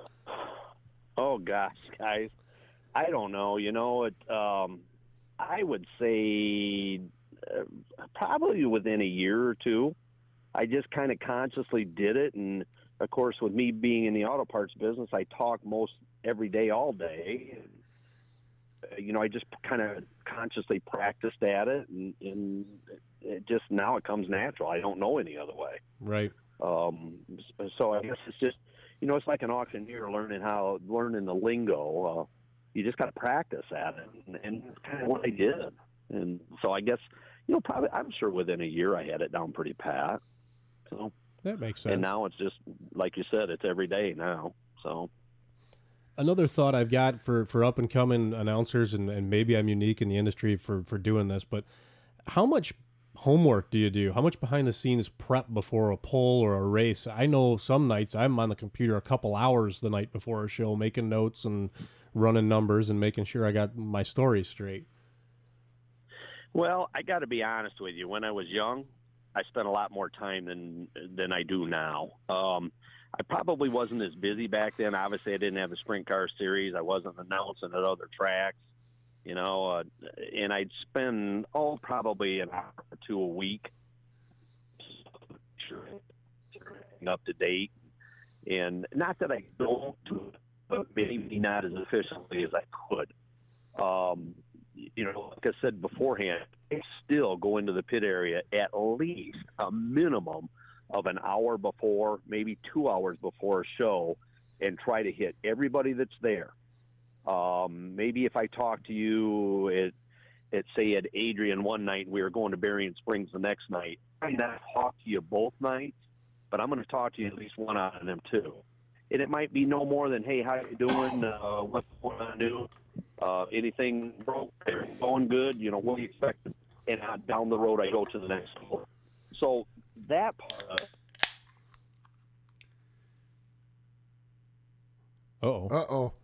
You there, Tom? Hello? There we go. Yep. I opened a beer and you disappeared. I was going to say, I've never seen a beer break a cell connection before. But no, like I said, I every show, and I don't care whether it's racing or tractor pulling, I try to spend some time in the pit area with the competitors. And you know, you guys, a minute ago, you came out of the competitive end of it. I've never been on a tractor in my life other than a farm stock. Ever. And well, you know, I seem to recall you driving a modified once. What's that? I recall you driving a modified once. Didn't you get in the seat of Jim Martell's one night? I never drove it, not in competition. I've never been in a running modified. I don't know where I got that memory from. It's on my bucket list, believe me. I don't want to do that, but I had the opportunity. My kids bought me a Rusty Wallace Experience it's probably 4 or 5 years ago now, out in Iowa. And that's the first time I'd ever been in a race car. So I did it again at Michigan International a couple years ago. But the reason I do stuff like that is because I can feed that information through a mic. You know, it's firsthand. This is what's going on. And you know, I've had a lot of good friends in pulling and still do, Steve Klingenberg being one of them, that it seems to me on a modified tractor that when you get those 30.5s buzzing and you got 5 or 6 motors on the front, that's going to be a violent feeling in the seat of your pants. And you guys have heard me talk about that 100 times. Yeah, just going to bring that up. Say it smooths right out, you know, and to try to grasp that it smooths right out is phenomenal. You know, I just don't understand that concept. Where if I had been in the seat or will get in the seat of one, then I can kind of feel for that and understand a little bit more what they're talking about. So, you know, that kind of stuff I think is important as far as the delivery of your program goes.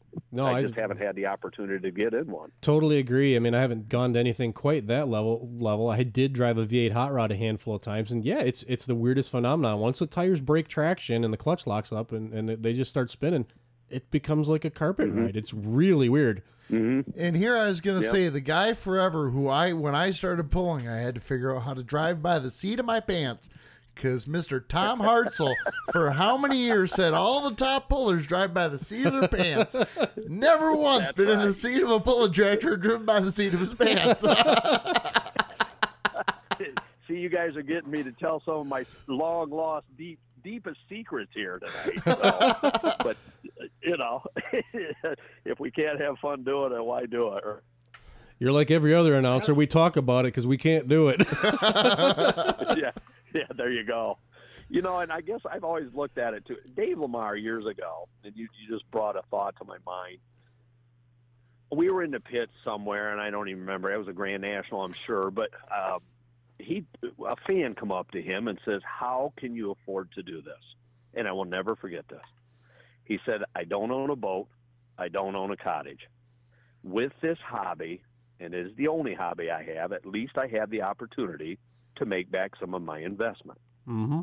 And, you know, when you can look at that and you think about it as an announcer. Now, I've made some pretty good money over the years. Have I been gone a lot? Have I sacrificed a lot? You're darn right. I've missed a lot of things my kids were doing. I'm trying not to do that with my grandkids now, but there's been a lot of family time, and there still is, that I'm gone. You know, making a buck. And when you look at it, a lot of times we as announcers, when we get paid to do what we do, there's a lot of nights we might come out of there with more money in our pocket than a puller. Oh, for sure. Oh, yeah. You know, I guess I've always, my competitiveness wants to get in a vehicle, but my wallet says, no, stay right where you're at. You know, and that's, I guess that's what has appeased me over the years. Is the almighty buck, and you know, it is what it is. That's actually what I'm doing this year. Is I'm actually taking a step back from the seat of the tractor and only going to a few select. I don't have a big tractor at all. I got a 6,000 pound farm stock, but I'm taking a step back just because, yeah, it's nice being able to go to a poll, still experience the poll on more of an insider's viewpoint than, you know, the average spectator. But at the end of the night, I'm guaranteed a check of X amount of dollars and get to come home with. As long as it doesn't rain. And I don't have to worry about something breaking that's going to cost me X amount of dollars more than what I already lost going down the track. That's for sure. Well, exactly right. You know, like, you know, our and I'll give you an example. Our sprint car guys, they're going to spend a minimum. Now, this is a bare bones minimum of $700 to $800 a night for tires every night. And, you know, you better have some deep pockets or some good sponsors in order to do that. You start looking in tractor pullings, you know, they don't go through the tires like we do, but you've got the initial investment. You know, you're talking $30,000, $40,000, $50,000 for motors now and the tractor themselves and all the component parts and stuff that's in them. And, geez, oh, Pete, it just blows me away that we still have people involved in everything we do, but we still have people that love the sports, I should put that in plural, and that still enjoy doing what they're doing. And because we wouldn't be where we are as an that's part of the team effort. Absolutely. I know we're going to get you wound up here, but before we let you go for the night, Tom, one thing we've done with every guest that comes on our show, and it might be a little different for you, and I'm actually hoping it is a little different, is we talk about our heroes and legends in the sport, the people who have influenced us and who we've always looked up to. And I'm kind of interested to hear who might pop into your head as far as who's influenced you, because you have the viewpoint of always being an announcer and not having that competitor aspect. Is where do you look up at as these, hey, these were the top guys, this is who I look up to, and these are the guys, you know, they're always going to be the legends in my mind? Well, I guess, you know, one person that comes to my mind, and there's been a lot of good announcers over the years. Actually, one of them is a competitor, and one of them was an announcer. And when I was coming up through the ranks, it was Army Armstrong. You know, he was the man, and I got the opportunity to meet him a couple times. We never worked side by side, per se. In the early days, he was doing TV for NTPA, and then he kind of went by the wayside and started doing something else, and I took over some of the stuff with the Linebergers and Victory Film and did a lot of TV for a couple of years with them. But Army was probably the announcer that I looked up to the most when I was coming up through the ranks. Now, I said also a competitor, and that had to be Dave Banner. You know, those guys were the legends, and they are the legends. There's no getting around it. I mean, there's a lot of good people in this sport that have done very well. But whenever you talk about tractor pulling, especially the modifieds, it's got to be Dave Banner and Ralph. Again, I was just, I guess for lack of better words, in awe when I first met them and talked to them. And you know, Dave told me one time, what was he, 24, 25-time champion, he said, Tom, I don't care if I win every night or not. If I can finish in the top five night after night after night, I'm going to be there at the end. And with 24 or 25 national championships, you can't argue that point. No. And I've always remembered that and always remembered their hospitality and, again, Army on the announcing end of it. And you know, I owe a debt of gratitude to my dad and my grandpa Barnett on my mom's side. Barney Barnett was his name. He announced the Montville Speedway down here in the southwestern corner. My dad with the sports, and you know, the good Lord, he gave me the ability to do what I'm doing and give me the voice. And you know, I owe a lot to everybody. And just, it's been a great run, and we're not done yet. I've got probably 60 or 70 shows I'll be doing this summer. Between the sprint cars and the basketball games and monster trucks and everything else that we'll be doing, demo derbies, you know, and the people. Geez, oh, Pete. Guys, I've met people from across the world in motorsports. South Africa a couple years ago, got great Canadian friends. I mean, it just goes on and on and on. And it's just, that's the driving force right now, and is that, and the love of the sports that I'm involved in. So, you know, I guess in a nutshell, that's what I do and what I look up to and what got me started and what inspired me and what keeps me going. I can't argue with any of the points you made or the people you shone the light on. I'm right there with you. Yeah, you know, and it's like I said, it's a great run, and my kids got to see some things that they wouldn't have normally got to see when they were traveling with me, and you know, I've met some great people across. And again, I met a guy, and I have to forgive me, I forget his name now, but we were on the winter circuit one year, and I was with John Ellenbaum. We were out in, I believe it was Little Rock, Arkansas, doing some shows. And the guy told me he could just about go anywhere in the United States, just about any state, and if he had problems, make a phone call and somebody, they'd be there to help him. And that, you know, I think that holds true to form. There's not too many states that I couldn't travel into that somewhere there'd be somebody that I've met in the motorsports that would be willing to help me. And again, that's the family aspect of what we do. So that's pretty cool. Oh, absolutely. And unfortunately, that's something we didn't even get the time to talk about, was the family aspect of the sport. Still with me, guys? Oh, yeah, we're here, Tom. But, okay. Yeah, you brought up something we didn't even get a chance to talk about, is the family aspect of the sport and how it is one big family. And that's something we always make sure we relate. And Pullen goes back, and I don't know if you can fit this in or not, but I'll do it quickly. Pullen goes back to the family farm. That's where it all started. You know, neighbor against neighbor, backing the John Deere up against the International and see who had the baddest tractor. And I think that in the world of pulling, that carries on into the professional ranks that we're doing today with NTPA and whoever it may be. That it's still family-oriented, not that racing's not, but it's just a different, unique sport that kind of sets itself by itself in the world of pulling. Where racing's a little bit different, you know, and we're still close. Don't get me wrong, man. We lost a racer in Ohio this last weekend that tragically lost his life in a fire. And did I know him? No. But you know what? It affects me just like it does anybody else that's involved in the world of racing. It's a tragedy, but I've also come to the realization my days, and I had a driver killed the first night that I owned the Auto Value bumper-to-bumper Super Sprint. That when it's your time, it's your time. And unfortunately, this young man was 26 years old life, and but it was his time. Right, because it could happen to any of us, and it could happen in pulling.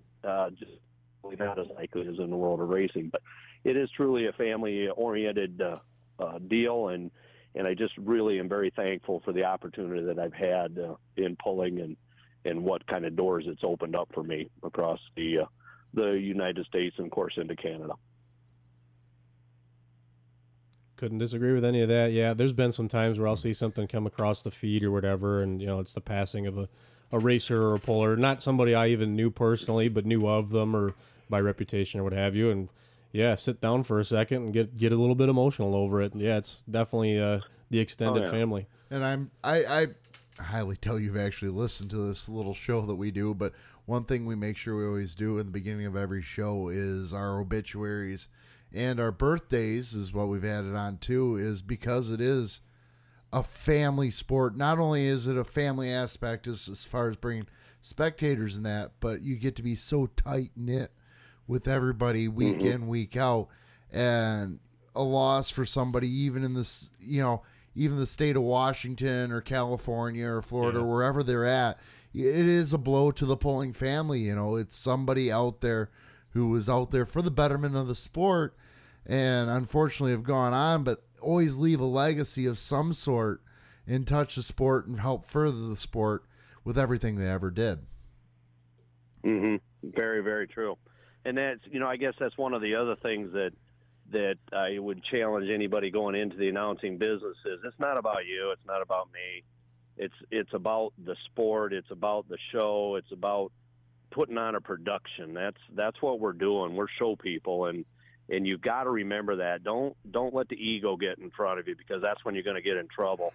You know, again, I know we've all got a little bit of showman in us or we wouldn't be doing what we're doing, but you've got to keep that ego in check. Because once you lose control of that, it's going to feed through and it's not going to be a good situation in the end. So I think that's very important to do that. And you're not any better than anybody else. You know, when I met Davey, one last little story here, Davey Hamilton, Indy car driver, you know, I thought, wow, this is pretty cool. And one thing that I told him right off the bat, he says, you know, I may not make the money that you do. There's absolutely no doubt I don't make that kind of money. But at the end of the day, we still take our pants off one leg at a time. And you know, we treat each other with respect. We're going to get respect back. And we work together for a common goal. And that's that. Again, this all goes to the point of not forgetting who you are and where you're from, you know, and nobody's any better than anybody else. We're all in this together. And I think that's a very, very important lesson in life that I think a lot of people have forgotten that over the years. And maybe that's why the United States is in the situation it's in right now. So I'll get off my political bandwagon. We better not go there. No, we try to be non-denominational around here. It's been a good run. And not, you know, I'm glad you guys are on board. Again, I'll probably, I don't know. I can't say a date. You know, I don't know. It just depends on what my health does. Right now I'm doing good and a little bit fat like everybody else this time of year. But, you know, hopefully by the end of the summer that'll come off and I'll be ready to rock and roll again. So, anyway. Well, sir, thank you for coming on with us. I know this has been, I don't think the grins ever left my face this entire interview. From everybody around me, no, but. Permagrin. Yeah, definitely. Thank you, sir, for coming on. I hope we can have you on again soon and talk the sprint car stuff. Yeah, we talk about pulling and that, but we talk about everything, you know. We get into everything. I'm a total gearhead. It's not just pulling. I like it all. If we want to do a show about pulling, and Lord knows you understand how that goes, especially this time of year, there's nothing going on. But, no, definitely love to have you on again and talk about your sprint car series and that and get a chance to talk with you again. I know I got a couple of your sprint car dates already on my calendars for this spring, so I'm going to get out and see you do some of those shows. But yeah, well, give me a buzz, and we can get you on the VIP list, so we'll take care of there. You guys get up close and personal in the pit. So, you know, call me before you're coming and let me know, you know, a few days ahead of time so I can get a hold of the proper personnel at the tracks, and we'll take care of you guys. But I got to tell you, I am very, very flattered that you asked me to do this. Again, I'm pretty much a humble person. I don't do a lot of, sometimes it can be a detriment rather than a good thing that I don't do a lot of selling of myself. And, you know, I kind of let my actions, and I'm very flattered that you guys asked me to do this. It's an honor. And you know, again, it tickles me that you guys are coming on board as younger announcers, and you show the enthusiasm that you do, and I'm sure you're going to do a good job in your careers. And you know, if you ever need anything, as I say, you got to develop your own stick. I'm not going to tell you what to do, but I'll be glad to help you and give you some pointers. If you got, you know, something that you're hanging up on, just give me a buzz. You know where I'm at. So, okay. Appreciate that very much, Tom. Thank you so much. So we'll have you hang on the line for a second here, Tom. And we're going to take a quick break here. This is Sidetracked on Pulling Radio Network. Hey fans, Jeremy Krieger here to talk to you about truck and tractor pulling from a fan's point of view. One of the foremost publications on Facebook that's all about pulling 24/7. Truck and Tractor Pulling from a Fan's Point of View, brought to you by Jamie Darbrough, one of the biggest pulling fans on the planet. Check out his page at www.facebook.com/ Truck Tractor Pulling from a Fan's Point of View. You'll be glad you did. And tell him Jeremy Krieger sent you. All right, and we're back with Sidetracked and Armstead and Posh. And Booms and Meyer and Hartzell and whoever else we can pull in off the street. The mailman was supposed to be here, but he ran late for some reason. But did we actually just do that interview? I am kind of numb right now.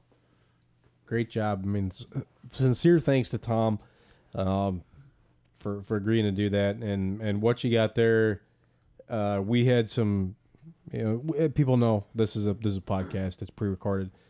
We had some extensive conversations with Tom off mic, and that's what you heard in that interview. That's him. He is that humble guy. He's very professional, but he's the real deal. And very proud to have grown up listening to him and having him be. He's been influential on my personal announcing style. When we get into Sunday's show and we get to that round table, if it comes up, I'll certainly elucidate the ways specifically that he has influenced me. And if not, I'll save that for next week's show or our future episode, what have you. And actually more me than you as far as style influence. Specific style influence, you more so than me. But you're Alan Washburn.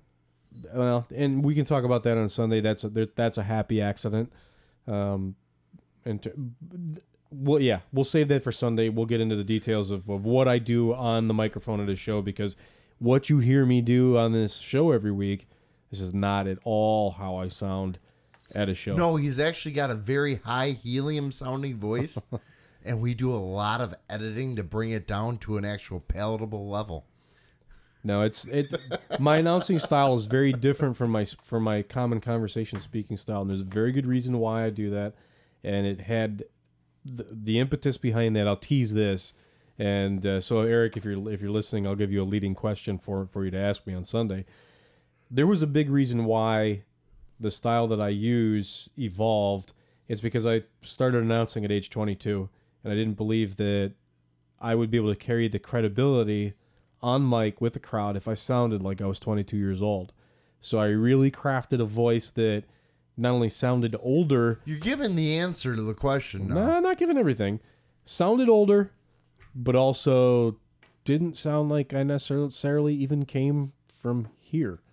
So we'll get more into why I did that and save that for Sunday. And then, like I said, if it doesn't come up Sunday, make sure you tune in Sunday night, 7 p.m. Eastern Standard Time. We're going to have everybody from Pulling Radio Network. I believe most everybody. I think Kenny's going to be traveling from an event that, you know, he's announcing like, you know, 600 shows this year or something. So yeah, 700, something like that. So, but we're all going to be together. And how in the world does Tom do 60 or 70 shows in a year? Oh my God. I'm looking at my calendar and I got 31 on there already, and I'm going, I got to do all this? All I can think back to is the Bowling Green Sandusky Armada weekend where I did five events in 4 days, and I'm going, my voice was done. Yeah. Tuesday when I got to the show and I made it through that.